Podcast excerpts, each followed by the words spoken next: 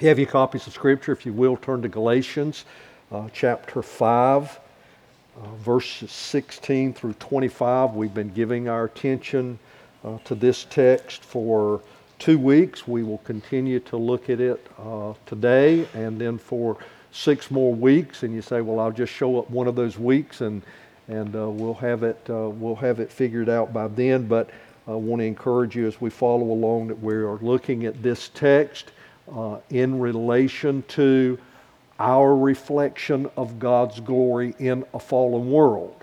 Um, and we will continue to visit this text uh, over the course of the next weeks as we seek to unpack bits and pieces of it along the way.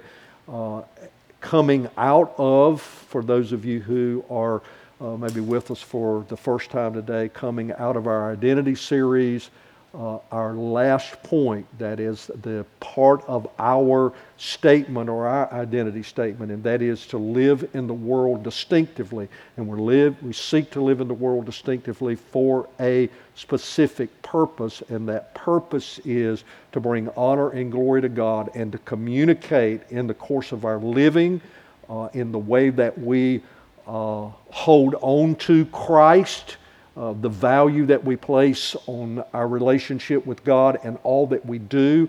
Uh, we look at all of that uh, as a reflection of the glory of God in a fallen world. Galatians chapter 5, beginning in verse 16. Paul writes, But I say, walk by the Spirit, and you will not gratify the desires of the flesh, for the desires of the flesh are against the Spirit and the desires of the Spirit are against the flesh, for these are opposed to each other to keep you from doing the things that you want to do. But if you are led by the Spirit, you are not under the law. Now, the works of the flesh are evident sexual immorality, impurity, sensuality, idolatry, sorcery, enmity, strife, jealousy, fits of anger, rivalries, dissensions, divisions, envy, drunkenness, orgies, and things like these. I warn you, Paul writes, as I warned you before, that those who do such things will not inherit the kingdom of God. But the fruit of the Spirit is love, joy, peace, patience, kindness, goodness, fruitfulness, faithfulness, I'm sorry, gentleness, self control. Against such things there is no law. And those who belong to Christ Jesus have crucified the flesh with its passions and desires. If we live by the Spirit, let us also keep in step with the Spirit. So far, we've been able to see uh, in Galatians that we are justified by faith in Christ and His atoning work, not by faith in the law and not by the works of the law. So the law cannot save us. They will not, they cannot. In fact, we know that the law condemns. The law declares the judgment or the penalty that we deserve because we are lawbreakers. We've recognized that. We've seen that justification is not the end of a person's salvation. Uh, it is a beginning step, the first step. Justification is an, an immediate and spontaneous, gracious act by God whereby He legally declares the person who is justified forgiven for past, present, and future wrongs, sins that is, and declared righteous. In that justification is not the end of a person's salvation, we've also seen what Paul has written and he has written to the Galatians, and he points to the ongoing work of salvation. When we talk about it, we speak of it in biblical terms, and the biblical term is that of sanctification. In other words, sanctification is the ongoing, and, and I'm, these are my words put together, but the ongoing evidentiary work of salvation where the person who has been justified is gradually formed to be more like Christ in his or her life. We often speak of sanctification using a couple of terms. The Bible does this, we do this as well. Uh, one is being transformed, uh, that is, the change of nature that is brought onto us by the Spirit of God. And Paul writes uh, to the Romans that it is also being conformed. Uh, let's listen to the difference. In Romans chapter 2 and verse 2, we, he writes, Do not be conformed to this world, but be transformed by the renewal of your mind, that by testing you may discern what is the will of God, what is good and acceptable and perfect. So there we hear that word transform. In 2 Corinthians, verse 3, chapter 3 and verse 18, Paul writes to the church at Corinth, and we all will, with unveiled face, beholding the glory of the Lord, are being transformed into the same image from one degree of glory to another. For this comes from the Lord who is the Spirit. But then in Romans chapter 8 and verse 29, we hear this word of being conformed. For those whom he foreknew, he also predestined to be conformed to the image of his son in order that he might be that we might that he might be the firstborn among many brothers. Now, you're probably already asking, well, what's the difference? Uh, oftentimes we use those two words, and even sometimes we may even use them interchangeably. But there is a difference between those two words. We can say that sanctification does constitute change, okay, since it is described by using words like transform and conform. We're talking about change. In transformation, there is an inward change in nature that implies that something is being done to us. In fact, it's more than an implication. We are being changed inwardly. In other words, none of us have the ability to change our own inner being. We don't have any ability to change someone else's inner being. However, we can conform. In other words, conform or conformity, on the other hand, implies an action on our part. That is, that one acts in accordance with or conforms to a certain way or action, and I'm going to add the word expectation. We conform to a particular expectation. Now, what does all that have to do with our text? That's the point. Okay? Well, the answer is everything. The text that we read and what we have already been discussing says everything about this. In our text today, we are hearing and seeing both the transforming work in sanctification and the conforming work in sanctification. And just be clear, we are talking about sanctification. Take your Bibles there and just turn back there to Galatians chapter 2,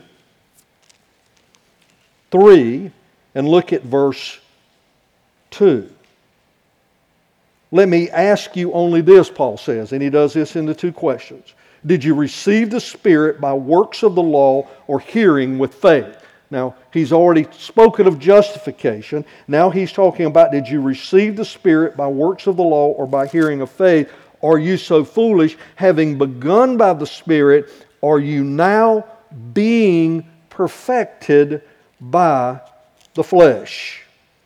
So we have Paul helping them understand that they are justified by Christ alone, not the law, and they are sanctified by the work of God in and through the indwelling of His Spirit, the Holy Spirit, who has taken up residence in the life of every believer.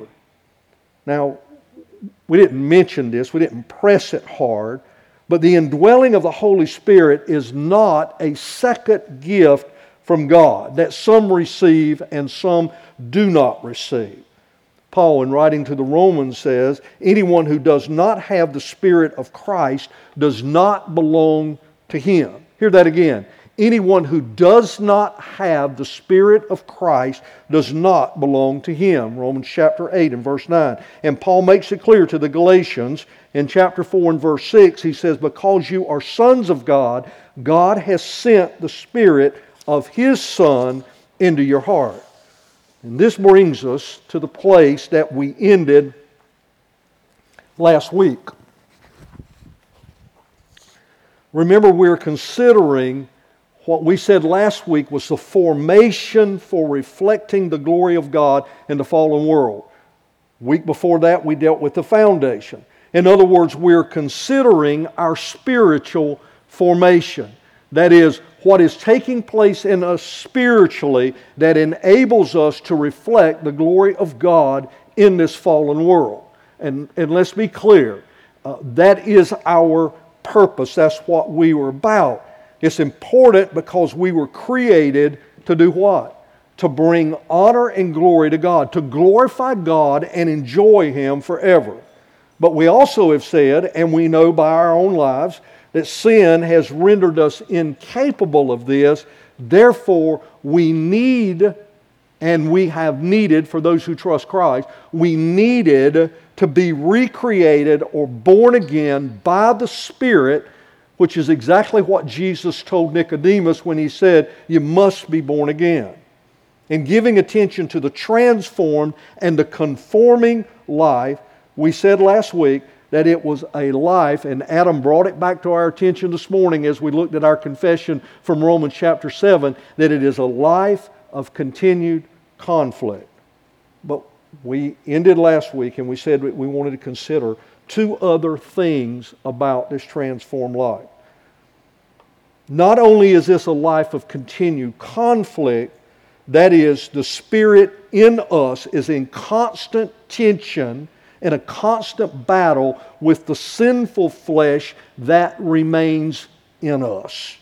Remember, Paul referred to this when he wrote, we read it just a moment ago, you are being perfected. In other words, he was implying that there was an ongoing work in us toward perfection. We said last week that we were not immediately made perfect. Now we are declared perfect in justification, but the, in the practical sense of our living, that is not evident at this time, but it is moving in that direction. He is implying that the perfection which we have been declared to be in is not completed yet, thus, the ongoing conflict. And we know this is true. We give evidence of it in our own life, but Scripture uh, has taught us this. Now, the second thing that we want to look at is that this life is a life of continued growth. Now, you may wonder why use that word. I don't see anything in the text in Galatians chapter 5, I don't see anything in there that tells us anything about growth. Well, I'm drawing on this word because Paul does use a particular metaphor that helps us understand that there is something here in the nature of growth. And that word that he uses is fruit. He speaks of the fruit of the Spirit. He speaks of the fruit of the Spirit. He uses this uh, botanical metaphor to help us begin to understand that there is a life of continued growth as we walk by the Spirit. He's not the only one that mentions this. Peter in 1 Peter chapter 1 and writing to uh, the elect exiles of the dispersion, he wrote these words. He says, Having purified your souls by your obedience to the truth for a sincere brotherly love, love one another earnestly from a pure heart, since you have been born again, not of perishable seed but of imperishable through the living and abiding Word of God. But just to stop a moment and just make some connections, we began our service this morning looking at the perfect law of God and the psalmist recognizing its goodness and praying to God, seeking to God for his own salvation and declaring that God alone is the one who saves and that his law is good and right. Adam brought to our attention in our confession this morning that we struggle in our flesh. The Spirit of God is struggling against that. What is it that informs us about that struggle? Paul points to that in Romans, saying that the law points to our sin and discloses the sin in our life, and the Spirit of God who is God Himself living in us, pushes back against that ongoing work in us in our flesh to disobey God and to reject the goodness of God and the goodness of His law. And Peter writes that we were born again with an imperishable seed, one that does not perish, pointing again to an everlasting nature of a seed that has been born within us, put in us, and has brought about life.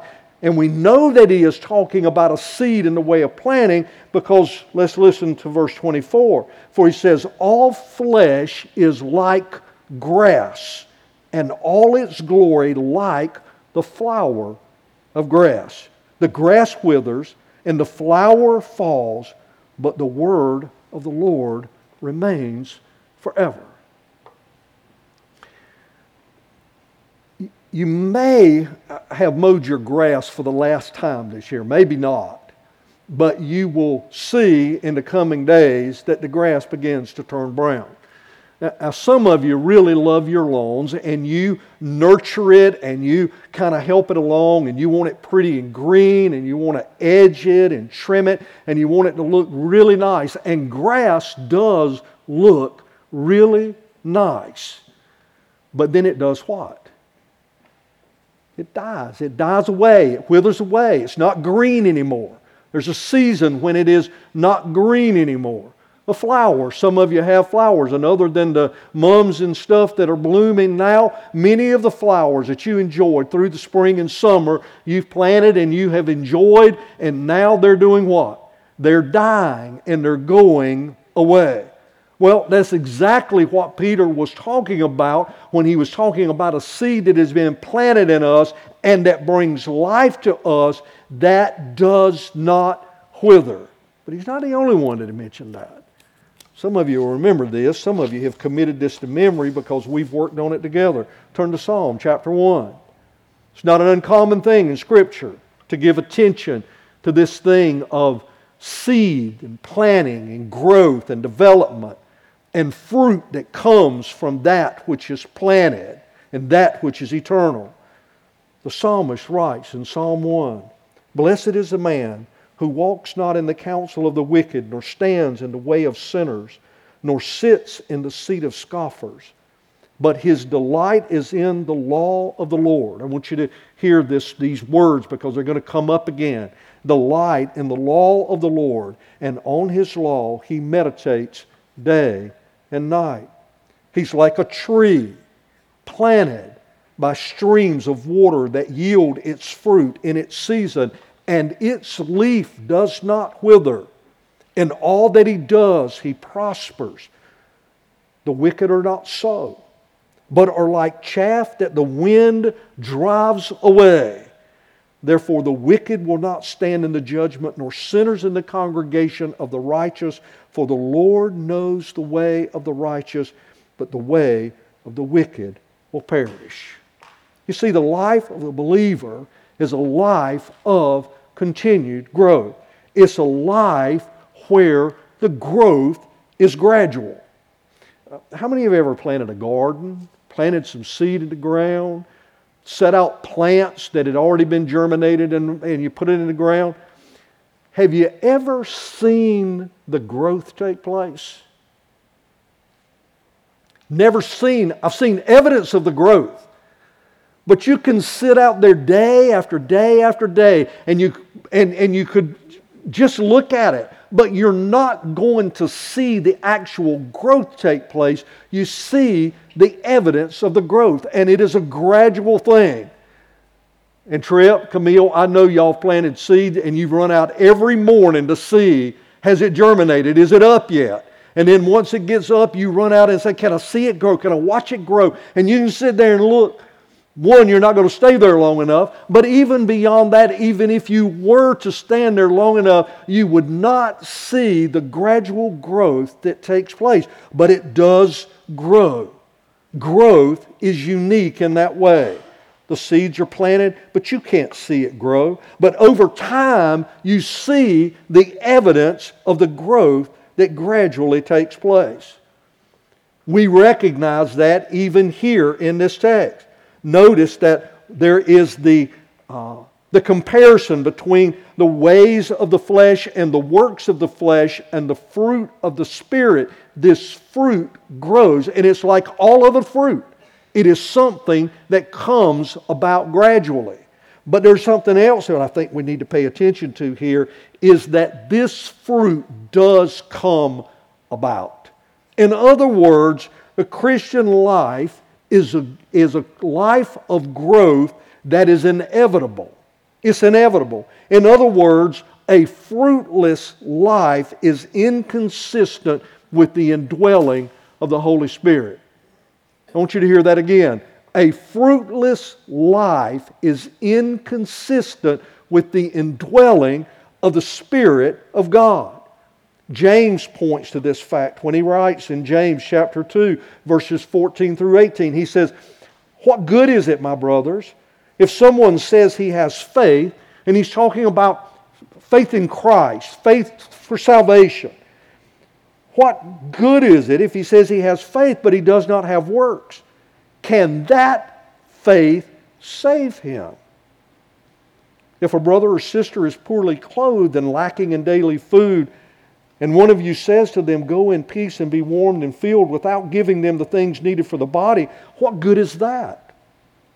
So also, and he's not, he's not pointing to that act of goodness, it is an act of goodness. He's using that as an example of saying something but doing nothing. So also, faith by itself, if it does not have works, is dead.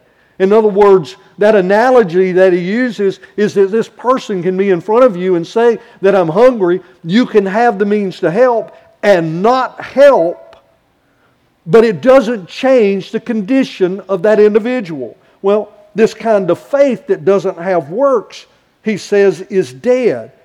But someone will say, You have faith and I have works.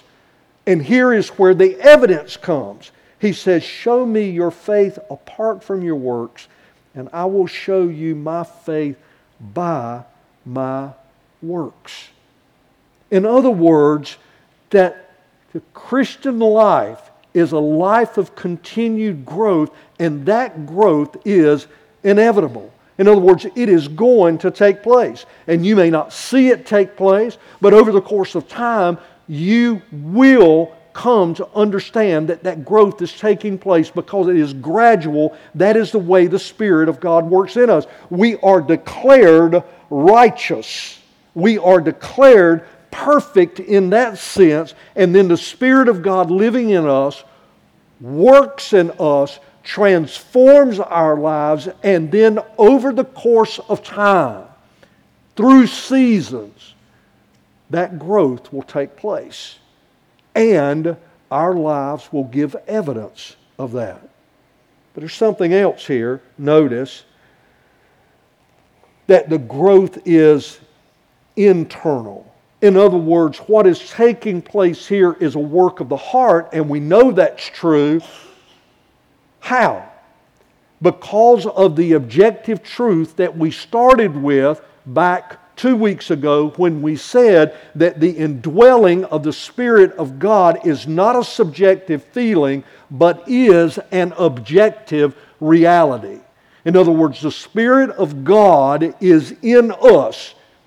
We read again this morning. If the Spirit of God is not in us, then we do not have Christ. We are not believers. We are not saved. It is the indwelling of the Spirit of God because God has adopted us, and it is that ongoing work. It is the Spirit of God that grants us faith. It is the Spirit of God that brings that transformation. It's the Spirit of God that changes us, and therefore it is an internal work. Now, over the course of the next weeks after this, we're going to be giving more attention to this. But just don't be confused. Pause right here a minute. Changes in our life or outward conformity are not necessarily inward transformation. Where there is inward transformation, or the indwelling of the Spirit of God, there will be conformity. How do we know that? Well, look back at our text. What do we hear? Paul says, walk by the Spirit. Look at what he says in verse 25. He says, live by the Spirit. He says, keep in step with the Spirit. In other words, take the step that the Spirit of God takes. Do what the Spirit of God does. Be about what the Spirit of God is about. And we find out from the fruit of the Spirit what the Spirit of God is about. Let's rehearse those again. Hopefully, they'll get ingrained in us as we begin to, to look at this more deeply. But the Spirit, but the fruit of the Spirit is love, joy, peace, patience, kindness, goodness, faithfulness, gentleness, self control. Against such there is no law. Now, frankly, all of us know that these can, in some way, be evident as characteristics in a person's life apart from the indwelling of the Spirit of God in some way and in some fashion. And we're going to look at that. So just because we see what we believe may be these things in a person's life does not necessarily equal the inward transformation. We're going to talk more about that. But what I want us to pay close attention to is that the appearance of conformity the appearance of conformity may not necessarily be pointing to inward transformation, but these, as the fruit of the Spirit of God, as they come together as a whole, and as there is an ongoing work at a person's life where these are being manifest and these are growing, they are evidence, it is evidence of an inward transformation. The unbeliever's efforts to be a better person are seen in his or her efforts in outward conformity. And this conformity can be driven, we know, by all kinds of motives. Just simply set out to say, I want to be a better person. I want to do better in this. I want to be a patient person. I want to be a kind person. I want to be a giving person. But the believer in his flesh can also spontaneously seek to conform without the conformity being consistent in or in step with the transforming work of the Holy Spirit. But the work of the Spirit in the believer is an internal work. And Paul gives us the formation of that internal work, and I want us to see it here in the text today. And it is seen primarily in one area, and that is the change in desires. Look, if you will.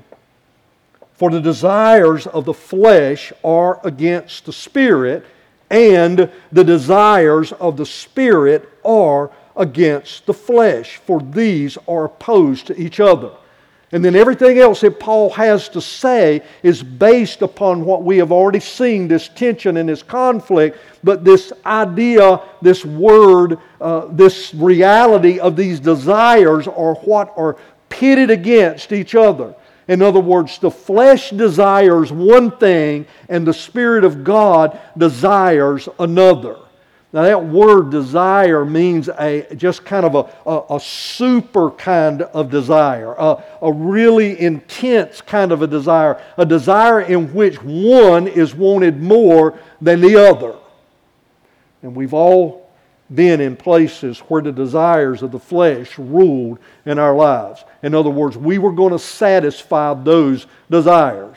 Fact, everything about our world, and we're going to talk about that, and Adam will talk about it this evening, and we have been talking about it, and Booney will conclude it next week as we, uh, as we look at this talk series that we're doing.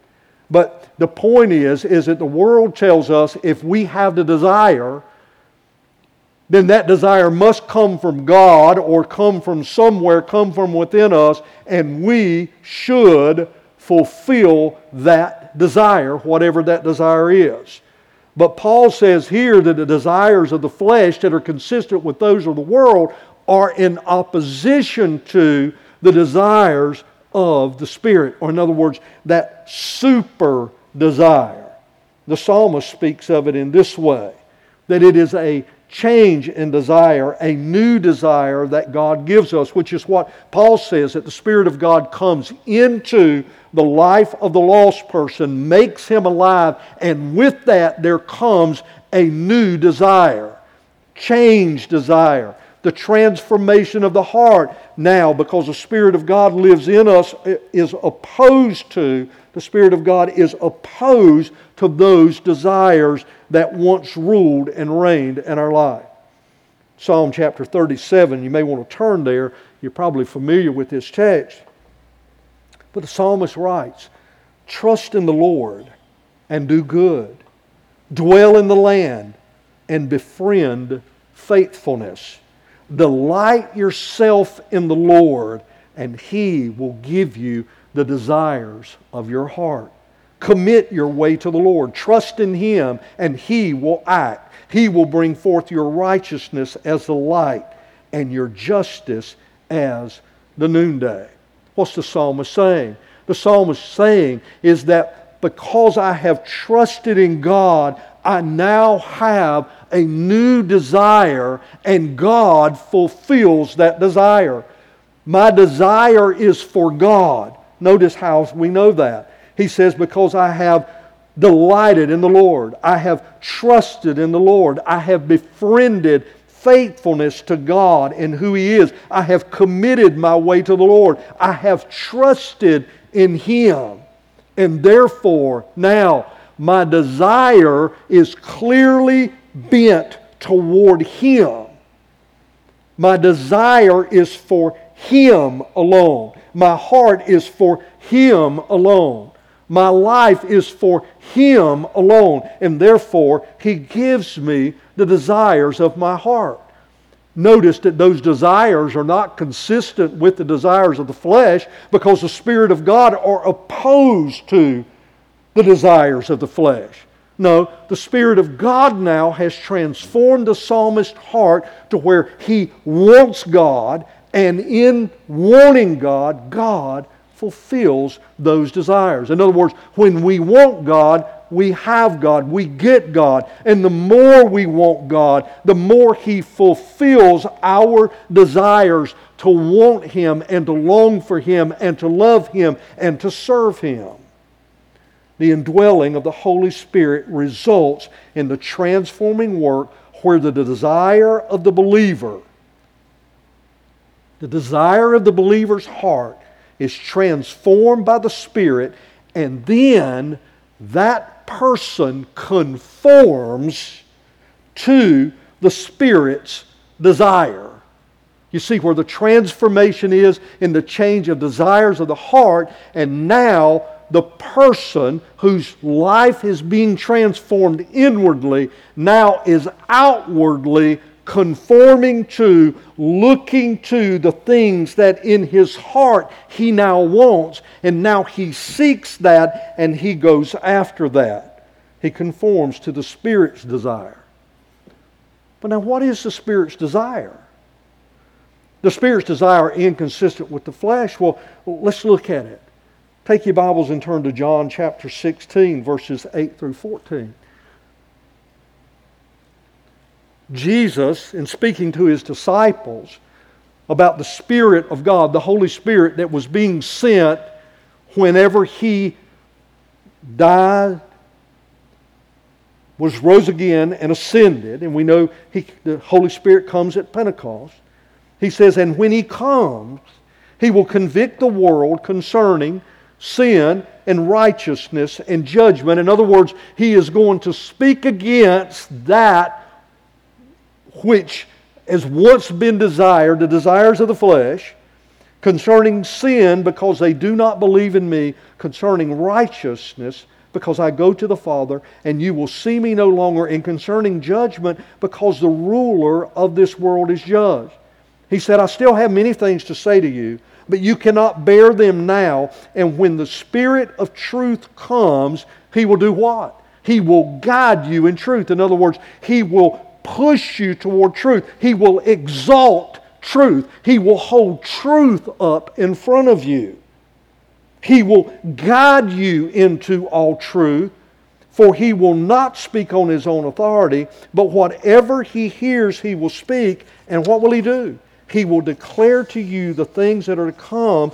He will glorify me. He will glorify me. So he is going to hold up and exalt truth. He's going to exalt Christ. He is going to bring honor to the Father. How do we know that he's going to bring honor to the Father? We'll turn back over to chapter 3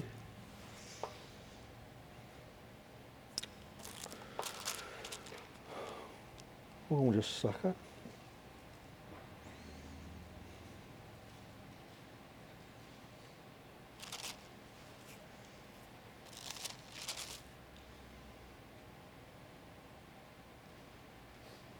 I've lost my place now, but go to Romans chapter 8. Go to Romans chapter 8.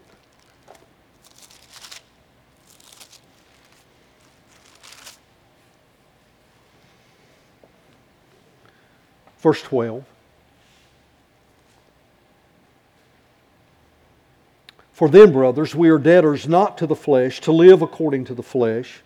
For if you live according to flesh, you will die. But if by the Spirit you put to death the deeds of the body, uh, you will live. Uh, this is consistent in, in some ways, in a large way, with what Paul is writing to the Galatians. There is, in this case, though, this ongoing killing of the sin, this ongoing mortification of the sin. Paul says, walk by the Spirit in Galatians, but here he's saying, put to death uh, those deeds of your body, for all who are led by the Spirit of God are sons of God. For you did not receive the spirit of slavery to fall back into fear, but you have received the spirit of adoption as sons, by whom we cry, What?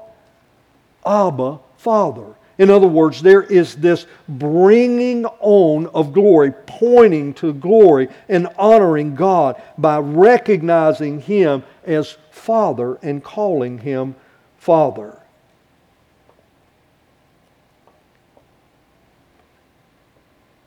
The Spirit does this work in us. It is an ongoing work, a work that is growing, it is internal, it is inevitable, uh, it is gradual. But not only is a Christian life a life of continued conflict and a life of continued growth, it's also a life of continued grace. Let's look at the text. How do we recognize that? Well, first, we understand that in verse 18 that we are led by the Spirit. God is gracious in leading us and guiding us to helping us see, helping us know, and recognize this good desire, that is, this God honoring, God exalting, this desire for God who is the very best of all things the continued grace of God also, we recognize, provides the victory over the ongoing battle with the flesh. We said what? We said that this fruit, this growth, this gradual movement and change in our desires toward God is a work of God and it is what? It is inevitable. In other words, there is a declared a promised victory in all of this. That is the grace of God. In other words, the flesh is not going to ultimately defeat the believer. We sang about it just a moment ago. Take your worship guides. I don't have my copy here. Thank you, Henry. Thank you. Turn over to the hymn we sang, Christ a sure and steady anchor. I want you to hear this.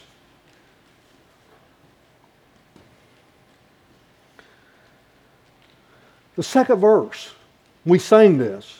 This is grounded in Scripture. Christ a sure and steady anchor while the tempest rages on. What tempest? This conflict, this war that is within us. when temptation claims the battle and it seems the night has won. Notice that, that language is very clear.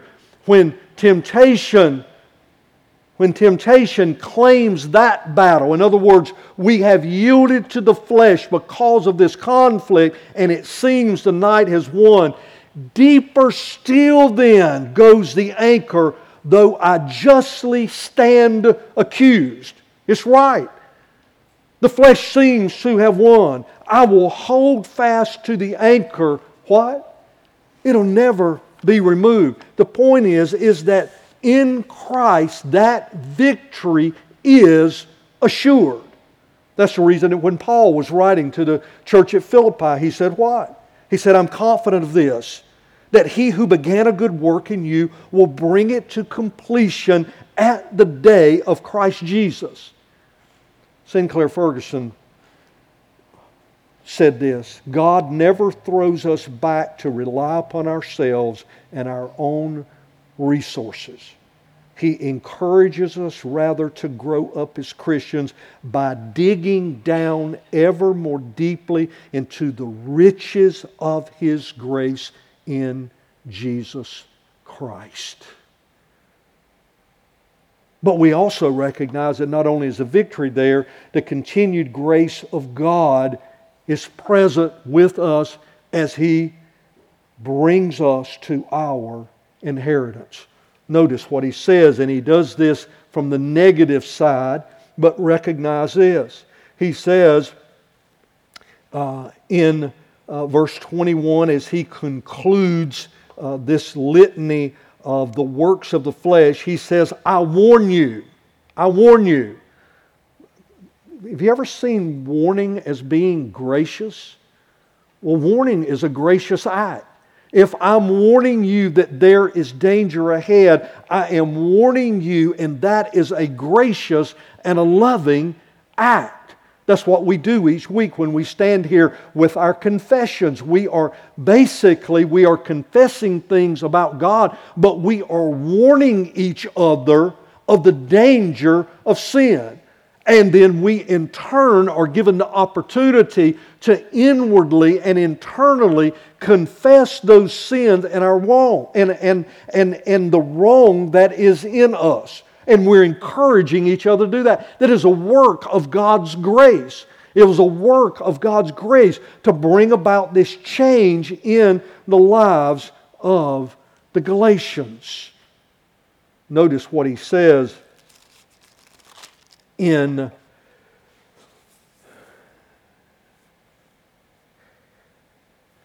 chapter 4. And I found the verse that I was looking for a while ago, but look in verse 4.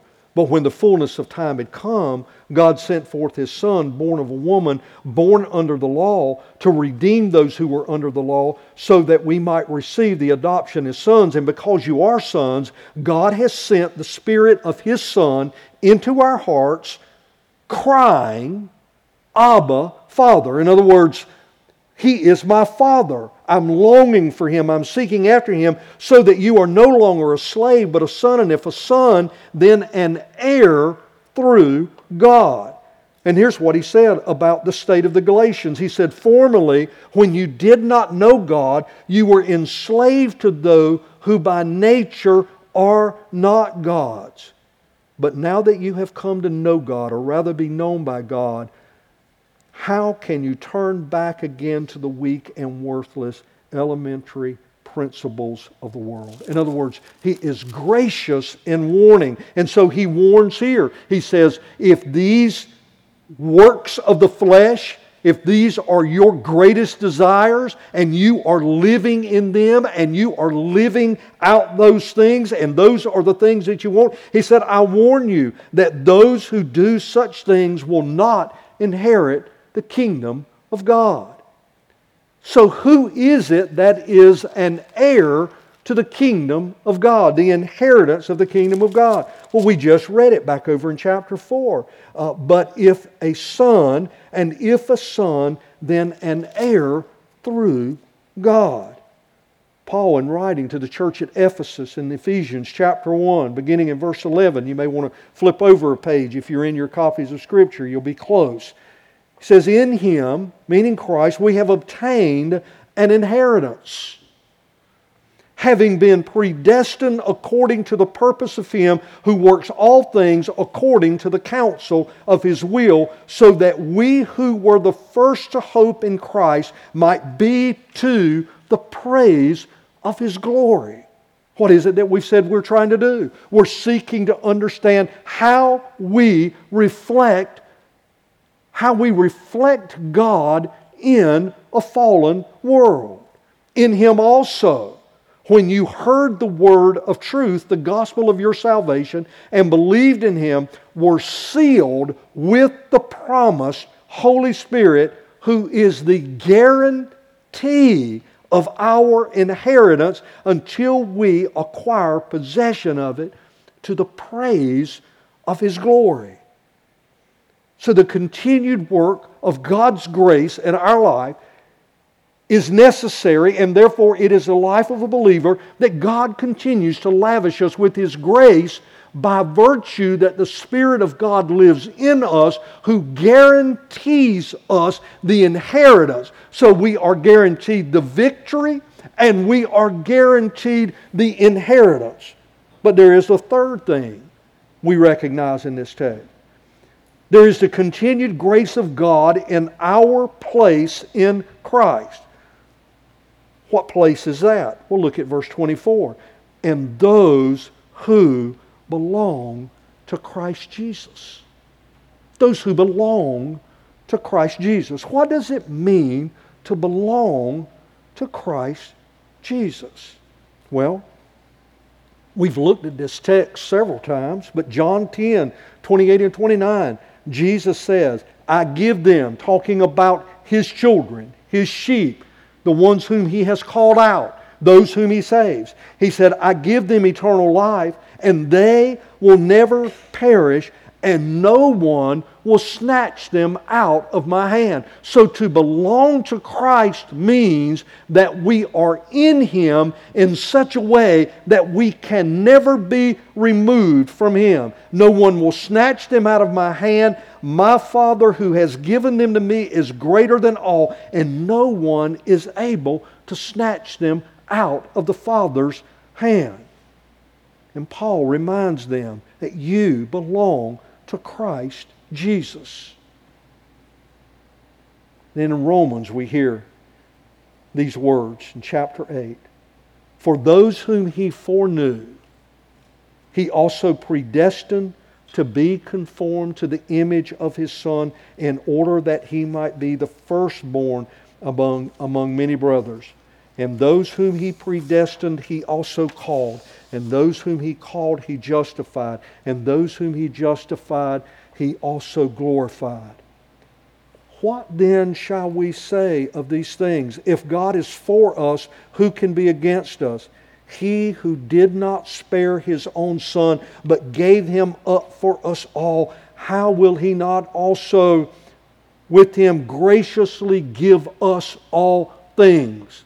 The desires of our heart, him, intimacy with him, closeness with him. Who shall bring any charge against God's elect? It is God who justifies. Who is to condemn? Christ Jesus is the one who died. More than that, who was raised, who is at the right hand of God. And as we recall from looking at Hebrews back some months ago, what does that mean? He is there interceding on our behalf. And not only is He there interceding on our behalf, but because we are in Him, if He is at the right hand of God, then our position in Him places us also at the right hand of God who indeed is interceding for us. Who shall separate us from the love of Christ? Shall tribulation or distress or persecution or famine or nakedness or danger or sword, as it is written, for your sake we are being killed all the day long. We are regarded as sheep to be slaughtered. No! In all these things we are more than conquerors through him who loved us. For I am sure that neither death, nor life, nor angels, nor rulers, nor things present, nor things to come, nor powers, nor height or depth, nor anything else in all of creation will be able to separate us from the love of God in Christ Jesus. Do you see the hope that is built in the ongoing work of God in us toward and for our growth and in His continued work of grace that is being lavished upon us moment after moment after moment, holding us and sealing us. So, what do we do? What do we do? Two things from this text. One, I believe, is that we remember what He has done and who we are and what we have done. Look in verse 24. And those who belong to Christ have done what? Have crucified the flesh with its passions and desires. I want you to hold that place and I want you to go back over to chapter 2 of Galatians. We're not talking about the same thing that Paul is speaking of in the same way in chapter 2. In chapter 2, in verse 20, Paul says, I have been crucified with Christ. That is, something has been done to me. I have been crucified with Christ. It is no longer I who live, but Christ who lives in me. Equals Go back to the beginning of the message. If you remember the words transform and conform. Transformed. I have been crucified with Christ. Therefore, it is no longer I who live, but Christ who lives in me. And the life that I now live in the flesh, I live by faith in the Son of God who loved me and gave himself for me. Chapter 5 Verse 24, remembering that those who belong to Christ Jesus, it doesn't say have been crucified, but says what? Have crucified the flesh with its passions and desires. So, what's the difference? I believe here that he is talking about when we came to faith in Christ, when we were converted, we repented of and turned our back to sin and we turned to God.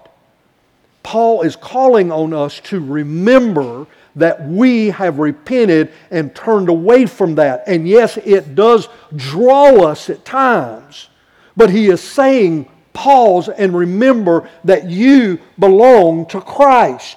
You placed your faith and trust in Him. You acknowledged that He was better. You acknowledged that the end in the presence of God was better than anything that could draw you now in the flesh. So remember that. That's helpful to us to remember. That's not me. That's not me. No, this is me. God is for me. I am for God because He is for me. That is the old me, and put it behind us. And then, two, notice what He says. He says in verse 25, and if we live by the Spirit, let us also do what? Keep in step with the Spirit. An ongoing commitment to walk consistently with the desires of the Spirit because the Spirit lives in us. Therein is where the conformity comes in because now I'm going to walk consistent with what the Spirit of God has said in and through His Word, which is why we began with the Word of God today and we end with it which is consistent with what the Word of God says, because God's Word points to what? His goodness, His greatness, His justice, His grace, His life, His glory, His honor. And what is the Spirit about?